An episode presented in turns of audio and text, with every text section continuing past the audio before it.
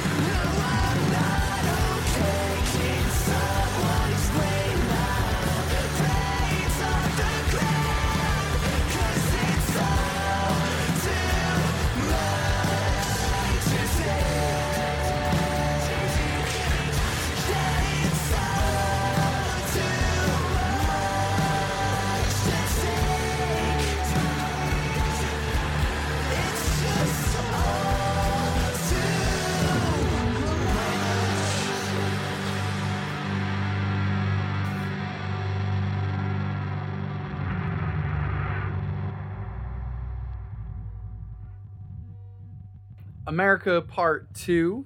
Alex and Freddie are here with us. Thank you guys for joining us today. So just firstly, just tell us a little bit about like if you guys have any hobbies or anything that you're interested in, uh, particularly outside of music. Sure, I'll start this one off. My name is Alex. I play guitar and sing in America Part Two. Um, stoked to be here. Um, I have a job cutting lathe cut vinyl records at In the Clouds in New Jersey. Um, so that takes up a lot of my time during the week.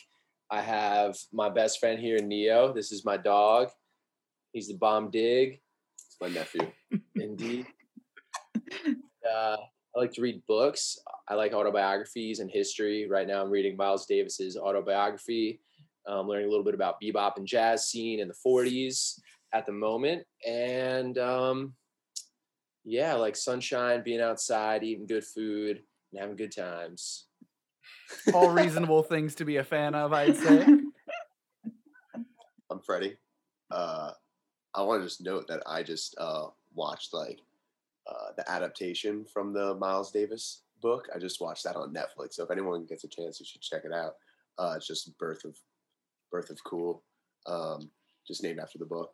Um, but yeah, uh, we grew up like like playing sports and stuff like that. We still like like throw the basketball around at like uh, band practice and stuff, and we're just like chilling at like my garage and stuff, and just like uh, working on stuff for the band over there. And uh, I got like a little heat press uh, setup where I like work on some shirts.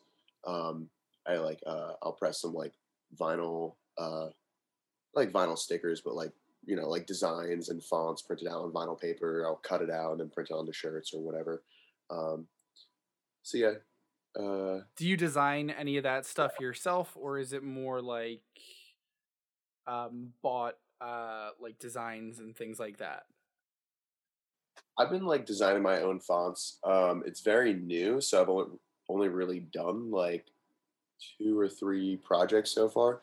Um, but I like I'm working on like fonts all the time and different designs. But it's like really funny. Like I'm working with the size of like the printer too, so they're pretty like small designs. But it's kind of cool because I kind of like the I kind of like uh, centered uh, logos and little designs. But it's it's nice. Like now I can like diving in and like trying to like do some stuff like on my own and having like no prior experience to graphic design and stuff like that other than like maybe like a class in high school or something and like watching my friends do some stuff but uh yeah just been kind of like working on that. I'll probably be doing like more designs for the band as well. That was the whole purpose because we were like well we're also spending money on merch which is nice. Like we like uh like like asking people to do some designs for us and like getting stuff printed in different places. Um, but it's like nice also to do our stuff ourselves because we've always been kind of about uh, making our own merch and designing some stuff and making making everything kind of like homemade a little bit. So literally before doing all of that, there was no design or art experience. You just kind of like jumped into it and.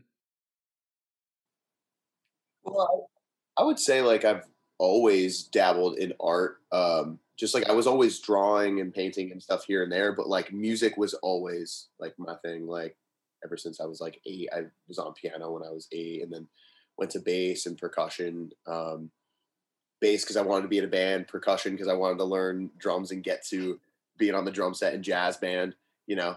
And then uh, right when high school came around, I mean, like we've been jamming since we were twelve. So uh, when high school came around, we started touring, you know, all in just like different bands and stuff like that. And uh, that kind of became like our priority, like right when we were getting to like our later teens. Everything else like kind of like subsided. Now, I don't know um, a whole lot of people who have been playing with the same people since they were 12. I think that's a pretty impressive feat. Uh, knowing someone for that long alone, let alone playing music with them. Uh, so tell us a little bit about how you guys met and how you started playing music together. So, like Fred said, I was 12. I was in uh, seventh grade. I think he was actually 11 when we first met, but I was like starting a band with a couple of my um, like my neighbors or in my neighborhood, and like we had like two guitarists and a drummer. And I remember like the drum, our drummer at the time, his name's Joey. He he does a lot of uh sound and stuff for bands on the road right now. So shout out Joey. Um, but he was like, I don't know, he was all about talking shit and being like, yeah, like my band's sick as fuck, like we're awesome. So like he went to school and he was in Fred's class and he was like, uh, yeah, my band rules, like da da da. And Freddie was like, oh, do you need a bass player? And he was like, nah, we're good. Just like that. so then like then, like the next day and now i'm kind of almost like speaking fred's experience but let me know if i'm wrong so the next day uh joey comes in and he Class, yeah. sees he sees freddie and he's like Like yo language arts class and he's like yo freddie actually alex said he wants you to try out so like come on by and uh so i don't know he came he like tried out he was the only bassist we knew and we were like you're in you know and uh we've been playing ever since Yeah, it's kind of funny. Uh, I picked up bass because you know my parents. I, one of those things like there was always music in the house. We watched MTV like every morning. My mom let us watch like music videos before school and stuff, and so um, I think like at a certain point, like them getting me on piano, I was like, no, I want to be in a band, you know. And my cousins played guitar and drums, and I was like, well, I can't be a guitarist or a drummer. Like my cousins are a guitarist and a drummer, you know, and that's a that was just me as a kid, just having to be a little bit different, you know. And my uncle was a bassist, so I was like, yeah, I'm, I'm gonna be a bassist. And yeah, I was like the only kid in school, minus like one other kid who like kind of like I guess like he like also played bass a little bit. But like we grew up in like such like a small uh it's like a beach town like a small like offshore town and like our high school is called like shore regional and it's like like 180 kids like in the grade um so we were like in middle school we were like the only band in town maybe uh loose fit loose fit was the only other or, band uh, this is it or is this it or whatever they were called but hooking up with these boys, they got me into scene music. So they're like, okay, you got to learn these songs. And so I learned like Mayday Parade, All Time Low, The Maine. I remember playing our first gig. We brought electric guitars, no amps, no wait, no amps no amps, no amps and a drum set. And we plugged everything into the PA, and the sound guy was just like, "What is happening?" And our family and all of our friends, like first show like ever. I think I think I played in. The, it was that summer after we started the band. I did like the talent show once. I remember I think we did like I did Blitzkrieg Bop with some friends, but other than that, like seventh grade, local coffee shop, they had like the craziest art on the walls, and it was just like uh remember just like so wild for like, I don't know, like just such a crazy avant-garde art experience. Uh, and everyone was just very confused. And we were like, wow, we're like pretty bad.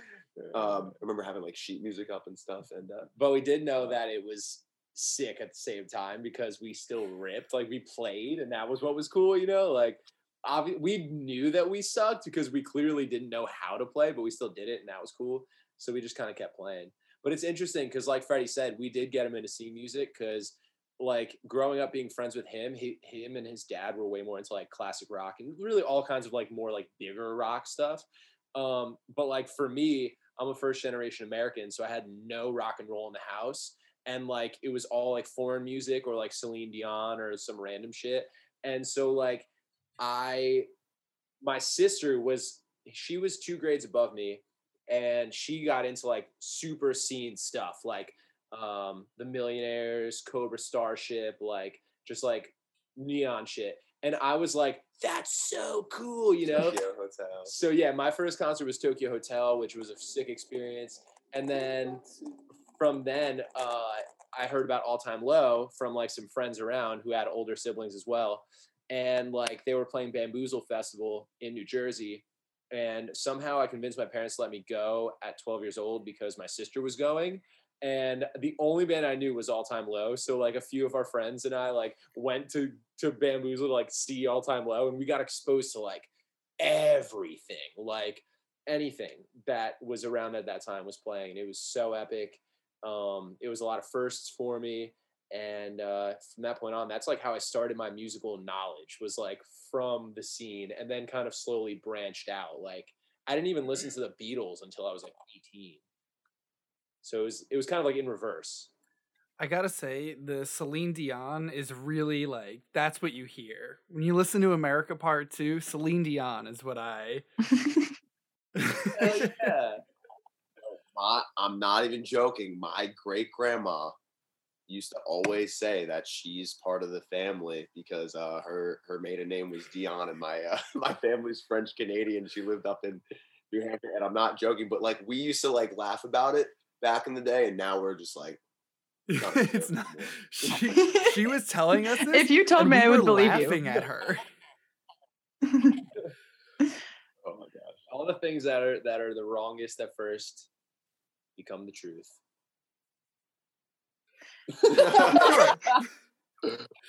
I'm sure there's some wisdom in that somewhere. So you guys talked a little bit about the music that inspired you to get started. Um, you know, when you started at 12. What is some of the music and who are some of the artists that inspire you to continue writing now? Well, it was definitely a long progression, like from there to now. Like for me, it was like I said in reverse order. So it started with really seeing stuff, and then I got into the history and like so I've kind of gone from like uber postmodern to like down the years, this band influenced that band, which influenced that band, which influenced that band, until getting to like the beginning of like blues and jazz and rock and roll and alternative music as we know it, recorded from like the turn of the uh uh, I guess the 18th century. But I think Freddie probably had like a little bit of an opposite experience. yeah, I guess um I guess with like I don't know, there was always like a lot of music in my house because my sister did like theater and like my parents uh really uh just like pushed whatever we kind of wanted to do and put us in a lot of different places and it was really like nice being like super active in like a bunch of different spots as a kid and so like having music all the time and like I remember we would take drives with my mom to like wherever she was going whether it was the going to go shopping and stuff and like we would just like listen to the radio the whole time so we got that experience and then with my dad he had all these racks of CDs and I got to like choose whatever. So like finding Rage Against the Machine when I was 12 and then actually growing to like understand it throughout my like high school years and like having like a real love uh for that band and bands like that you know? Um I would say you know there's like the whole range right? You get into music like however you get into it and for me it was like more of like the basics right? But I guess like I got to get a, give a lot of credit to when we were like in high school and like those days like the music we were listening to because um we came from one side of the scene where it was like all time low mayday parade and like also like the metalcore side because we were also like dabbling in metalcore metalcore bands. And uh and so we were like listening to attack attack and still do to this day. Uh but on the other side the scene was turning over and around like 2010 2011 all the pop punk and a lot of like melodic hardcore and hardcore and a lot of stuff was coming up so um i would say stuff that influences like the writing of America Part Two is a lot of blues, um, because that helped me become like an actual songwriter. I think because like I wouldn't actually just sit down with the guitar and try and let melodies come out while I was playing guitar. Like it was just all these things that were like building onto each other after years, and I was like, oh wow, like you can write really intently and really slowly and really uh, personally, and then we would do stuff like that and bring it to the band instead of just like because we you know there's no certain way to write i think for us but whatever we feel like that embodies like you know like whatever we're going through i guess um but yeah i got to give a lot of credit to the blues a lot of credit to rock and roll i mean like um in the past couple years like the cramps have become one of the most influential bands to me and like one of my favorite groups um and like a lot of hardcore definitely like we were just talking about uh Trapped Under Ice and Turnstile and Title Fight, like right around 2011, 2012, 2013, we got exposed to like a lot of awesome punk and hardcore. And to see Mhm. where like heavy music and guitar music is right now in the underground, like that's what's representing like electric guitar music right now. So it's really cool to see all of that and see like where we're at in the middle of that being like a rock and roll band, you know? So tell us a little bit then about uh, your most recent EP, um, AP Two Universe. Uh, I want to like say it right, right? Like that's correct. That sounds. Um, yeah, tell us a little bit about that and like the writing process of it, maybe some of the like thematic inspirations that went into that process. Well, uh, we had just gotten off of releasing our debut album, and that was like a long time coming. I think we were like, I guess America Part Two is ultimately the continuation of bands that we've been in, uh, you know, since we were young. And then what when we ended our youthful bands and moved on to this, we like finished up school and whatever we had to do and move into America Part Two.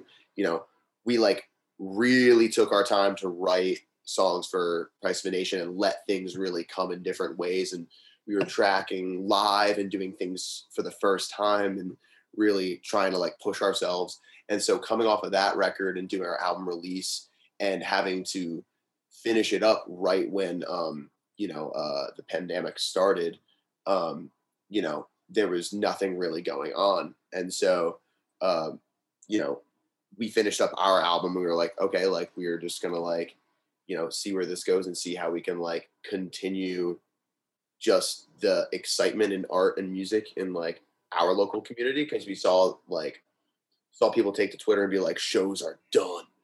Never gonna see a show ever again. And um, you know, we did like the first drive-in in in New Jersey and and did some really cool opportunities and we got to play Chamber 43, which was a record store that was like, you know, doing really cool private things. Like they would have a band play upstairs and then people would shop for records. Um, you know, just a lot of cool, innovative stuff for the time. But coming into AP Tuniverse, we uh, we spent a lot of time as a band, and we went to this barn and we tracked basically like what we thought was going to be almost like a record, and um, a lot of great songs came out of that. But basically, uh, the five songs from the EP, we just felt most represented where we were at. Um, it was the most mature version of ourselves and uh, basically like represented all the other songs as like you know a cohesive piece of music i would say mm-hmm. you know um but there's a lot of there's a lot of inspiration in that i think um i don't know can you think of any like artist inspirations for the ep well um yeah echoing what freddie said I, I think the ep was a really great way for us to like let out all our feelings during the pandemic. And like we did record 14 songs that ultimately ended up being those five. And we did it in like the the best like iteration of what we wanted to hear at the time which was like a, a more raw record meets like um maybe more of the atmospheric big thematic ideas of music that we grew up on um so like we did live track the record, drums, bass, and guitar was all live without a metronome on that album. And then we basically surrounded that with layers of like overdubbing different tones of guitar, um, some vocals, harmonies, and like extra instruments that we brought to the barn. Um, and we lived there for a month and just like we're doing yoga and meditating and really kind of tapping into I don't know, it felt really healing to make that record. Um, I think we were definitely closing a chapter by making that record, maybe like paying homage to our roots as like teenagers a lot in that record. So you definitely hear a lot of that influence um, of like maybe a little bit of the scene music that we mentioned before, um, but still pushing the sound in a way that we felt was progressive for us and like I don't know, I feel like after that EP and the album, when you put them together, you could kind of see the band going in a, a multitude of different directions at this point. So um, I think it's cool because really, to us, good music is good music, regardless of the genre. So like we are like a guitar based band, but we also don't want to pigeonhole ourselves. Um, so I think the whole idea of AP Tuniverse is like well welcoming listeners to like our side of the universe you know the world that the universe that we want to build. And within that universe there's going to be many different galaxies many different suns different ideas different thoughts different sounds. So um now i yeah. have a quick question before we like get too far. Uh you said that you stayed in the barn while you did this like a literal barn or is that like a a code name that you guys have for like someone's house somewhere like what I'm sorry, I guess we didn't actually touch upon that. Yeah, we uh went so we usually would be like touring and stuff like that um, to get away from home. And so the pandemic happened, so we didn't get to do that anymore. So we were like, we got to get out of our houses. We're going crazy. We want to play music. And so we decided to book a barn in Monticello, New York, as an Airbnb. Um, and we were going to stay there for all of the month of December 2021.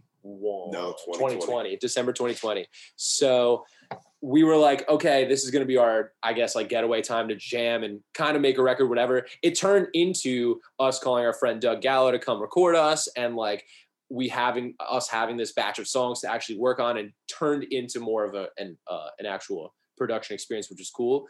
Um, so yeah, we lived there for a month. And like I said, we kind of just like got into the zone and became like uh, little punk monks and just kind of figured things out and like dove into our own psyches a little bit.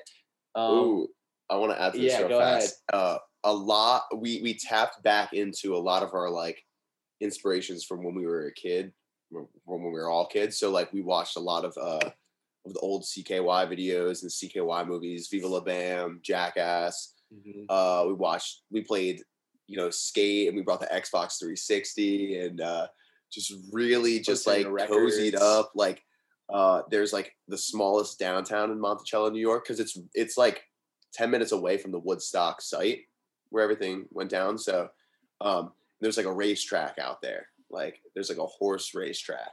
It's like kind of like their thing, and there's only one. It's like one road, and there's like a natural market, natural food market, an Italian bakery, which had breakfast sandwiches, breakfast foods, and awesome pastries. We Went there Mhm. like every morning, and um, it was an Asian spot or something. Oh, there was a Greek spot. the Greek spot. I was Oh. gonna say that because we got that. Yeah, and, I'm, and I'm, Blues oh Brothers. My God. It was such a good night. Yeah, yeah. yeah. All right, so like I said before, I'm a first generation American. My mom's side is from Greece, right? So I had a lot of that growing up. So we were like, yeah, there's a Greek spot, let's hit it up. So like one night, like we were like getting a little crazy. I may have taken a little bit of something, you know what I mean? And like I uh, called up the place and like put on like a full on Greek accent, and it was so funny. We were just fucking dying, and like It's natural. it was I was just impersonating my uncles literally. And so we just like ordered the food and like we ordered so like s- a stupid amount of food. Like, Like so much. like food. way more than we could probably even afford. And we just did it for the kicks and we picked it up, brought it back, and just like turned all the lights off, turned the table sideways, and had like a last supper watching Blues for three plus hours. It was like they amazing. don't make movies like that anymore. That's so good. That's an experience all on its own. That's a whole. Oh man.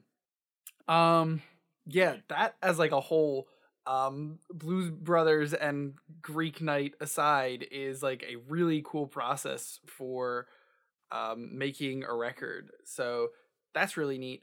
Um I think one other thing we wanted to ask about this record in particular was that we saw that you were cutting your own and that makes sense now that you said you do work for a like that's what you do for work but um tell us a little bit about that process like cutting your own vinyl and stuff because i think that's pretty interesting Yeah, sure. Thanks. Um, so Freddie actually mentioned before that during the pandemic, there was a place called Chamber 43 that was selling um, records and had shows. So I actually worked there for about the year that it was open. Um, uh, you know, the best things, you know, go quick, but uh, I was there and I was selling records. So that got me kind of into like the vinyl world where I was like kind of like shopping a little bit for the store and like ordering things for people and like figuring out what that is like and learned a lot about history and the the, the process of records when I was there. Um, and then we went on our headlining tour to support our album Price of a Nation in fall 2021. I think it was September. And so then while we were on that tour, I just kind of like had a feeling that it was time for me to move on and find something else. So like we had ordered so during during the Price of a Nation record cycle, we were signed to a label and the label like we tried to get vinyl the regular way, you know. Um, but everything was so backed up due to the pandemic and supply shortages that the vinyl was going to take like a year plus to come in. And we were going on our support on our headlining tour to support the album, and we didn't have vinyl. So we were like, what can we do? So our like manager, it's our goal, like our whole lives, you know. yeah, and it was our debut album. We couldn't get the vinyl, so we were like, our manager like found this ad in like an article where um, he hit the guy up, and they were able to get us records in a month. And when we were on our way home, I was like, wait a minute, how the hell did we get these records in a month? Uh, and so like. I hit up my manager and I was like, or our manager, and I was like, yo, like, can you introduce me to these people? Because I'm actually looking for a job potentially for when I get home. Um, and I would love to learn about how these are made and how the hell they did that. And um, yeah, so I came home, I took a tour of the place, and it was at a perfect point where they were hiring, and uh, I got the job there in October. So it's almost been a year now. So, as the goal, how is that hearing your music on a vinyl for the first time? The price of a nation vinyl, like, like it, like we we we just set out to make the music that we want to hear. I think you know, and that's just because because like you ever have that feeling where you're just like, I want to listen to something, but there's nothing that can quench my thirst. Like that's like been our our thing our entire lives. So we're like, well, we have to make this music, and listening to it on vinyl, like it makes everything so worth it because it was meant to be heard on vinyl. And like when, when we listen to the test pressings for Price of a Nation, we like we both listen to them like separately. And I'm in my room, I'm just like, bless you.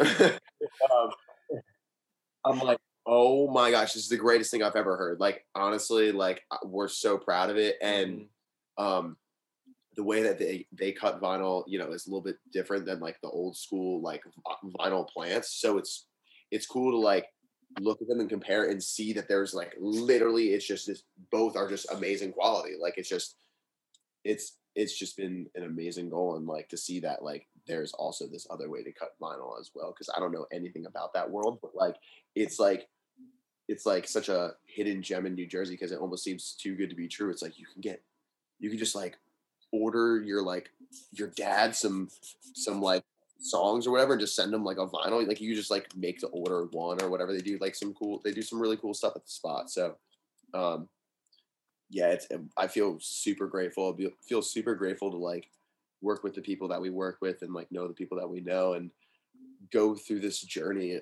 of like music like together and like you know just like when we think back to like everything that we've gone through and like everything that it takes to like kind of be where we're at and stuff and i don't know Dude, like it's like mind blowing It takes so much just to get to like the starting line. Like people don't even realize, you know, like what it like it's a lifetime to become like an overnight success, you know, like it's so true.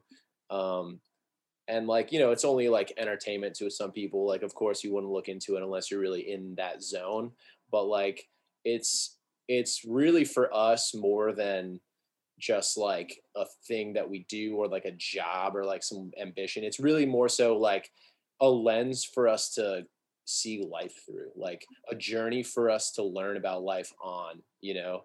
Um, so it's been a really cool experience. And like when I was 17, I prayed to the rock gods to like experience every single step of like this journey.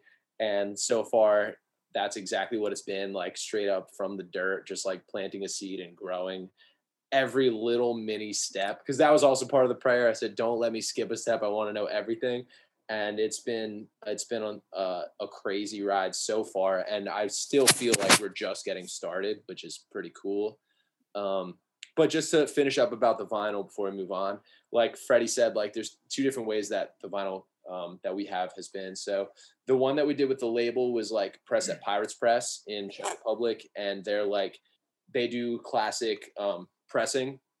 And we didn't skip out because we've always held vinyl close to our hearts. So like um, we got 180 gram vinyl tricolor variant like it was like expensive and like totally worth it. Like when when we first heard that test press we were like oh my god everything that we like wanted to hear from the record making it we finally heard on the vinyl it was like the dream came true in that moment. Like releasing the album was a whole nother thing. And then like when we heard the vinyl, it was like Yeah. finally there. Just tap in. Like listening to it like digitally, like I could be like, oh, like the frequency on bass or whatever. You listen to to it in the car, it sounds differently than listening th- to it through like a speaker in your room or something. But like, it really just yeah, it just makes it all worth it for us. I think because it's just like, wow, that's like you know, we made that literally as best to our abilities, as best as we can, and like we like the vinyl is like the proof. And i think it all comes down to like literally just the music you know it's just about the music at the end of the day. We just make music with our friends so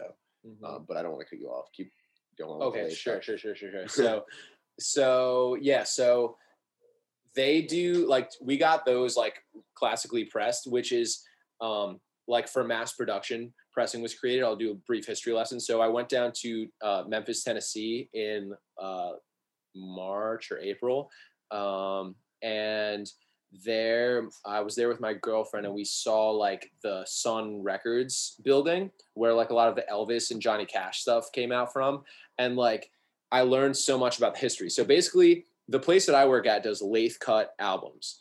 Um, what you hear most of the time is pressed albums. So originally, the first way that vinyl was cut was lathe cut because it was one at a time. It was one by one, and you could actually do it live, and that's how it started. It wasn't because of recording studios. It was because like people like the person who started Sun Records would go to see these bands live, mic it up with a couple mics in the room, and literally have that live cut into the the vinyl in real time. Um, and so what ended up happening is because there was a lot of money in the record industry at the time, not anymore. Um, people would uh, start trying to mass produce records. They say, "Oh, let's make this hit." Da, da. And people, there's a demand for this on the radio, so let's press it and sell it in stores. So what they did to mass produce, instead of sitting through the record every single time, because you have to listen to it in real time, even if it's from a recorded source, you have to play it over and over and over again. Um, what they would do is they would spray, they would cut the record and they would spray it with a chemical, which would turn into like a metallic like form. And I might botch some of this, so you know, Google's there too, guys. But like, um, Mhm. and they would basically take this metallic, like some call it a waffle, um, which would then absorb the the grooves of that initial master copy, and then they would use that to press the many copies of the records, so on and so forth. So lathe cut is kind of like the first version, and then mass production brought on pressing plants, and now the place that I work kind of does like uh, a more modern version of lathe cutting, where it is still more time consuming, it time consuming and one of one, kind of more of an art form. But um, yeah, it's it's like a different option because again, like you could get a short run for lathe cut, and it's like really special, or you could get like a mass produced run of you know minimum 300 to however many you want at a pressing plant. So it's just different options. One of the other things that we wanted to talk to you guys a little bit about uh, was you're going on tour soon with Harbor. So tell us a little bit about that, um, what that tour is uh, going to be like, and how you guys kind of feel about live music in general, and what you think this tour is going to be like. Uh, I'm so excited. Uh, you know, this is the part two of us going out on the road with them. We just did a full U.S. tour in the beginning of the summer with them, and uh, it was just beautiful vibes. I think uh, Harbor's fans are beautiful young people who just want to have a really good time, and they just like are really good kids.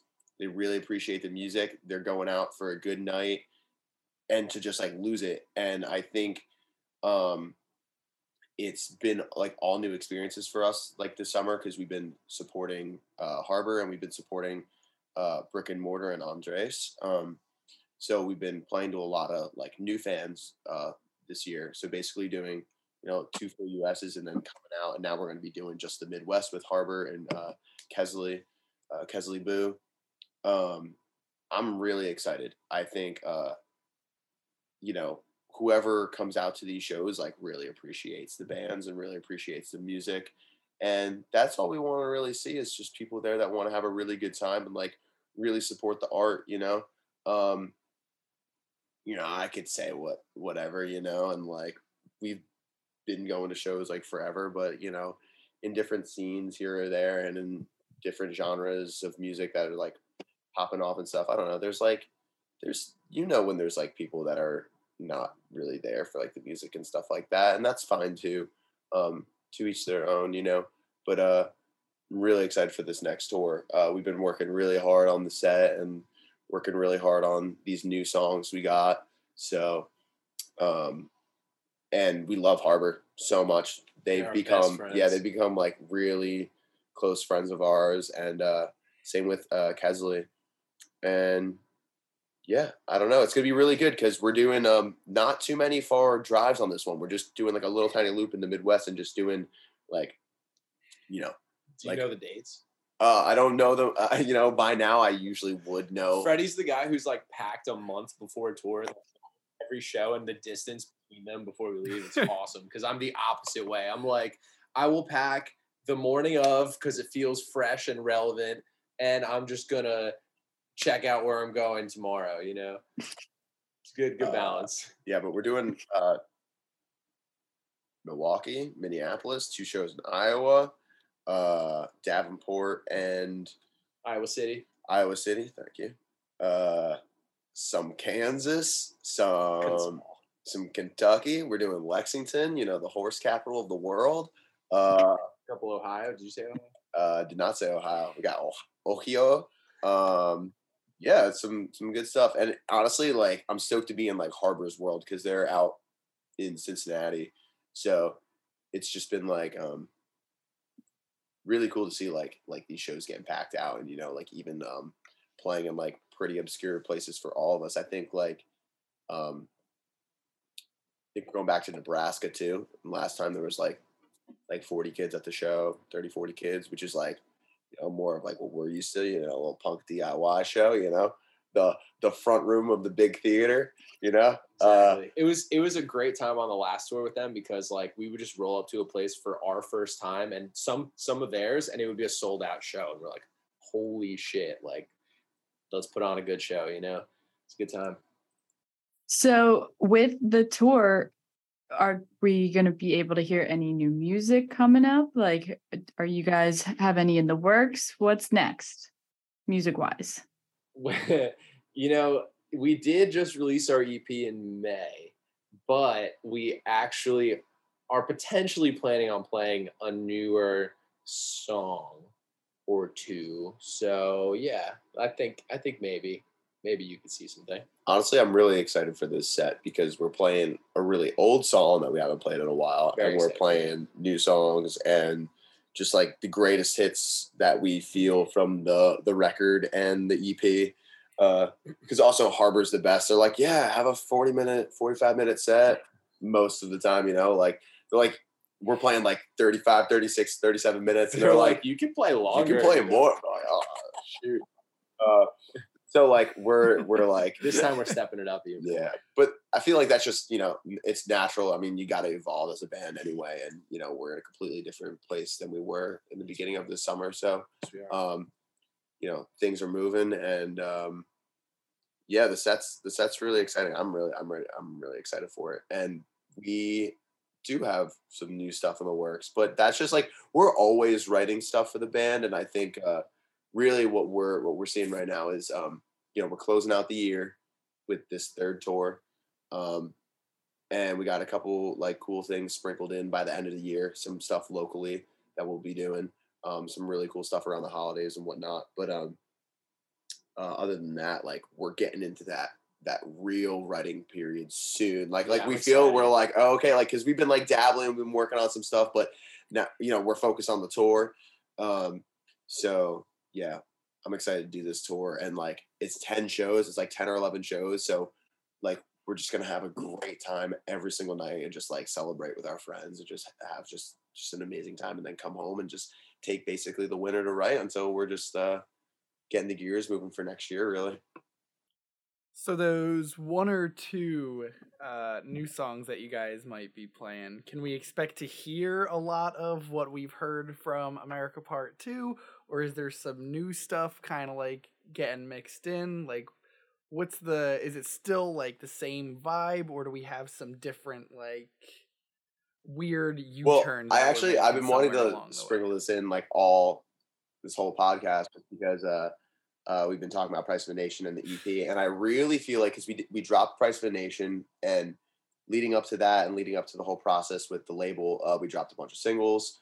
Um, and so when Price the Nation finally came out, we followed it up with the single Criminalize, and then we followed it up with the EP, which we ended up dripping out, you know, like a year later, um, dripping out a couple singles for the EP and stuff like that. And I feel like that was one, like the LP movement was a, like it was a continuation of that because we were also touring on the record and trying to support it. Uh, we were we were toured on it for years before the record even came out. Like 2017, 2018, 2019, we were playing Split, Freedom, I Don't Wanna for like years. Like I remember Freedom, we oh, played we played Freedom for like three and a half years before there were, like people knew the lyrics.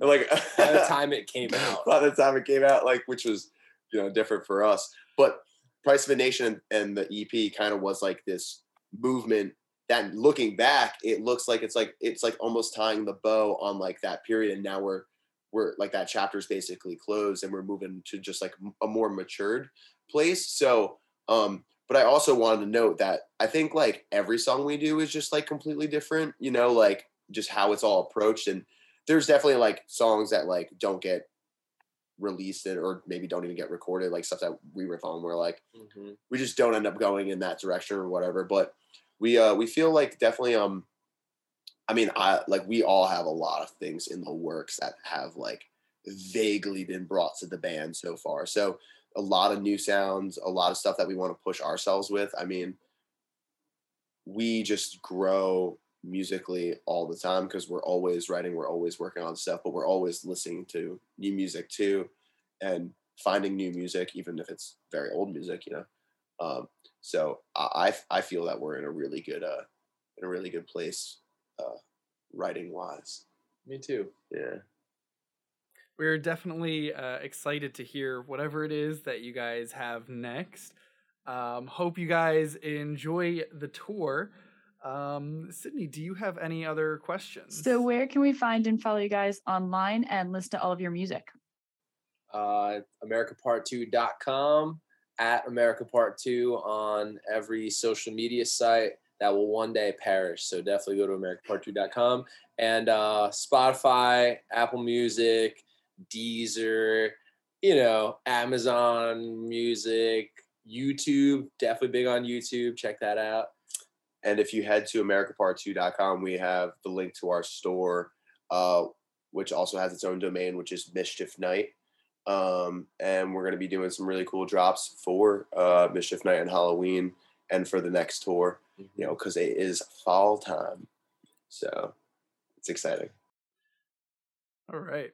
Um, well, once again, guys, thank you so much for coming on and talking with us today. It's been a pleasure. oh thanks homies thanks for having us Thank you. We appreciate it. Thank you so much for listening to Little Known Tracks. If you or a loved one want to be featured on an episode of Little Known Tracks, you can send us an email at littleknowntrackspodcast at gmail.com. Also, feel free to follow us on Instagram and Twitter at LKTPod for all of our updates and occasionally giveaways and such. Once again, thank you for listening. Until next time.